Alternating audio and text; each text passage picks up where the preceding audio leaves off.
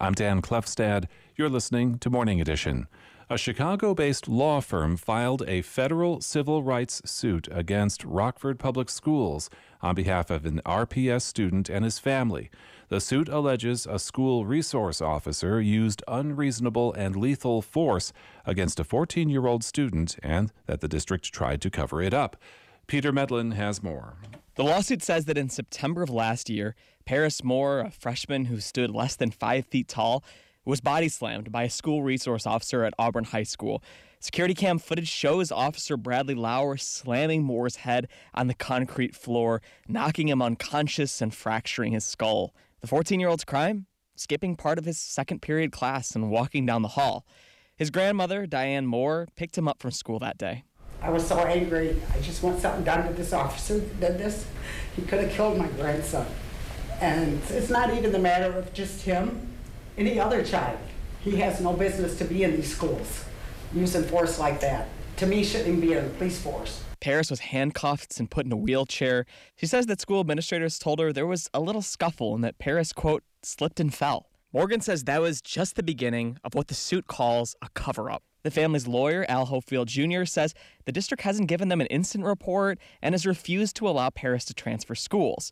They're calling on the district to suspend Officer Lauer pending investigation and reconsider its school resource officer program.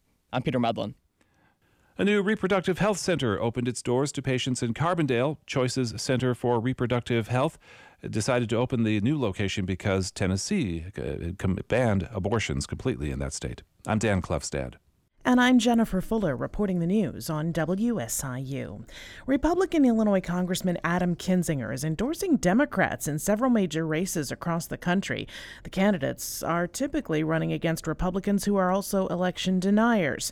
Kinzinger told M S N B C that it comes down to defending democracy. The one thing we can't continue arguing if we lose it is, are we going to be a self-governing nation? And you have so many people out there that are convincing half of the country. We're trying to convince half the country that the election system doesn't work, that their vote was stolen. The list comes from his political action committee, Country First, and includes Josh Shapiro for governor of Pennsylvania and Katie Hobbs for governor in Arizona. Both Hobbs and Shapiro's opponents have advocated for overturning the twenty twenty presidential election results in their respective states. No Illinois candidates are on that list.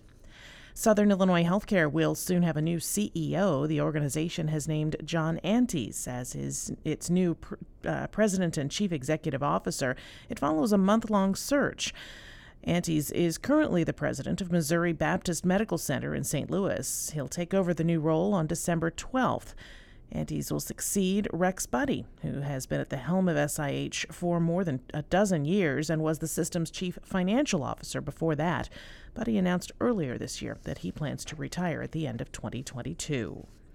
And the Medicare open enrollment period opens this Saturday. The Illinois Department on Aging says help is available for people who'd like to compare plans.